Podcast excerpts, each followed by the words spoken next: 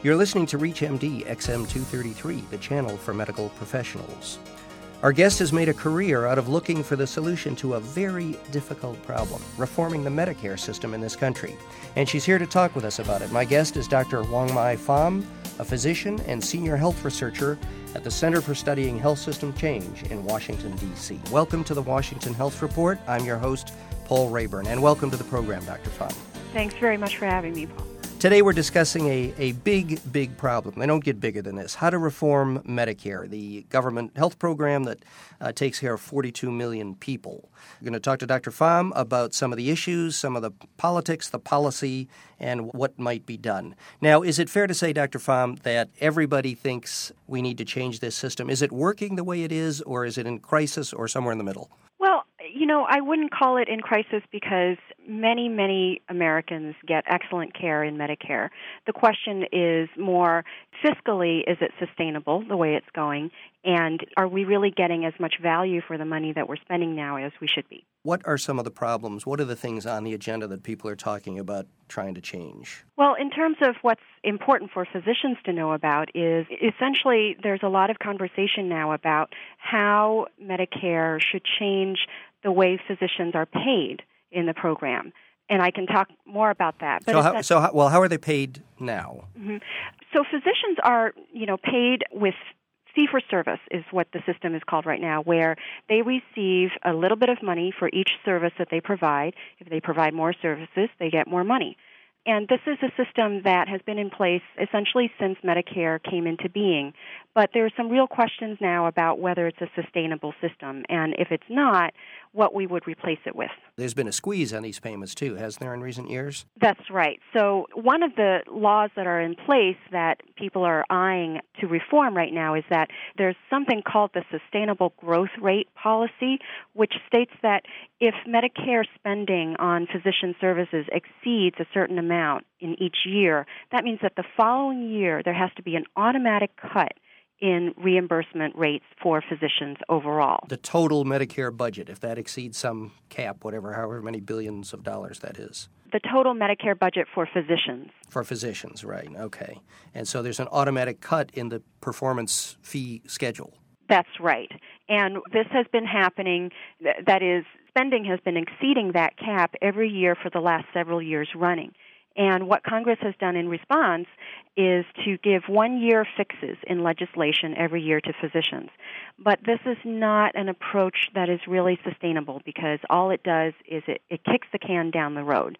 It just right. it just means that you know next year physicians are looking game. at a worse cut. right now, are doctors bailing out of the system? What's the status? They aren't leaving Medicare because, to tell you the truth, in many communities, Medicare is the best payer that physicians have. But it doesn't mean that it's a sustainable model for them either, because not all physicians benefit to the same degree. So some physicians are doing very very well under Medicare, particularly docs who are doing lots of procedures tend to be the doctors providing what we call the cognitive services, the thinking services. You know, you, you come in, I talk to you, I examine you, I give you recommendations.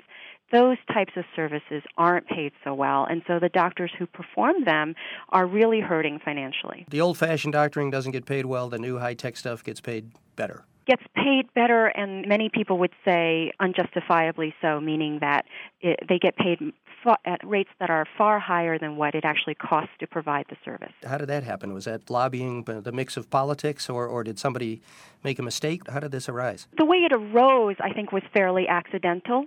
It was not intended to work that way, but the way that Medicare estimates how much it costs to do a, a, CAT scan or a certain procedure just kind of got out of whack with where the marketplace actually was, and nobody ever bothered to update the data adequately. Out of whack with the market, you mean the, the reimbursements are different from what happens outside of Medicare? Or? The, the reimbursements are different from what it actually costs right. to provide the service right. out in the real world. But the, the reasons that this system is sustained are very much political because, you know, once you have a good thing, nobody wants to give that up. The people doing the CAT scans there make sure that their voice is heard. There's any talk about changing this and so forth. Exactly. If you've just joined us, you're listening to ReachMD XM233, the channel for medical professionals.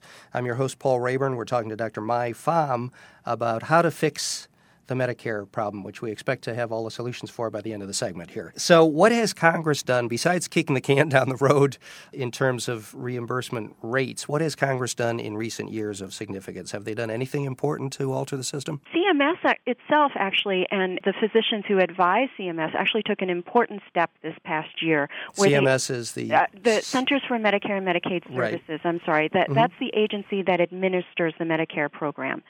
And what CMS did, based on advice from physician groups, was to try to correct some of those payment rates and to give the, those thinking services, the cognitive services, higher payment rates than they have been getting in, in recent years. And it succeeded to a limited extent, to a small enough extent that it's not clear that it's really going to fundamentally change physicians' experiences but that that was an important step that they took. I mean, there's some tension here, not not only in Medicare, but you know, we're all concerned about rising health costs, and we have to be concerned about rising health care costs. On the other hand, this is by and large good stuff we're buying with this money. We're not buying uh, military equipment that doesn't work, or we're you know we're buying health care for people. So uh, there there is a balance there, isn't that correct? That's a good perspective. um, I gather by your tone that that's a good perspective, but not something that's current in Washington. well, you know, it's, it's a good perspective, and, and I think most health policy experts would agree with you that it's better to spend money on this than something else. On the other hand, you don't want to pay for care that you don't need because, contrary to popular belief, too much care can be bad for you. You know, we, we don't have unfortunately a lot of science on that, but there there are all kinds of intuitive reasons to to see why you wouldn't want a patient getting CAT scans when they don't need them. It builds in a lot of anxiety. It results maybe in extra tests to chase down something that ends up being nothing and takes up a lot of time and resources and maybe even results in procedures that the patient doesn't really need. But these are judgment calls. So somebody's got to be in a position to look at these things and say, okay, this is a, this is an unnecessary CAT scan. This is a necessary CAT scan. That's right, and and it is difficult, but there is also a lot of data, a lot of evidence to suggest that you know more of these things just happen when the providers are paid more for them that's an uncomfortable bit of reality for you know physicians. I'm a physician and we really want to believe that we only do what's in the best interest of our patient. But as you point out a lot of these things are judgment calls and we're only human and our judgment can be swayed by financial incentives consciously or not. I work for a living and i don't find that all that shocking i have to tell you. I mean i don't think that's really a harsh thing to say about doctors because, as you say, we all have, we're all human, we all have that kind of tendency. Now, what is the long term fix here? Again, if we if we step back a bit from what's politically possible, you know, what are things that could be done or that should be done, and and may, you know, and maybe maybe some of them do have some political viability. Well, I can tell you uh, the types of things that this Congress is considering, just to give you a sense. So, one model they're considering is uh, keeping the sustainable growth rate policy, but instead of having it be all physicians in the country contribute to, you know, the total spending and how you calculate whether it's exceeded the cap or not. The, the alternative would be to narrow it down, have it be regional groups of physicians or particular specialties that are grouped together, and then you calculate their spending and you say, oh, you know, you in the Southwest, you've overspent, and so next year your rates will be lower, but you in the Northwest, you did really well, and so your reimbursement rates might go up. That's one replacement model that they're considering. Another one is to do away with fee for service altogether and think about an entirely different model where physicians are paid uh, what we call bundled payments. And, Me- and meaning, they, which they, means they, they don't get paid piecemeal, one visit, one piece of payment. They get paid for taking care of the whole patient for that year and they know ahead of time how much money that is and and from Medicare's perspective Medicare knows ahead of time how much Medicare will spend, and so it's easier to predict budgets that so way. patient with disease X is worth $1,000 or whatever it turns out to be. Exactly. Those things are, are a little bit scary too because if patient with disease X suddenly has complication Y and Z, the doctor is taking care of or somebody's taking care of that without being paid for it essentially. Well, there are lots of different ways to run a model like that where the physician would not be at financial risk for the for those types of happen, of um, occurrences. And you know, I, I think there obviously the devil is in the details, but there are ways to work around some of those concerns. So you do some probabilistic things and say there's a you know, 50% chance of this complication, so you build that into the fee. Is that the kind of thing you're talking about or Well, or you just don't hold the physician responsible for that. You know, it's if they if the patient has to get admitted, well, you're not going to ask the physician to pay for the hospitalization.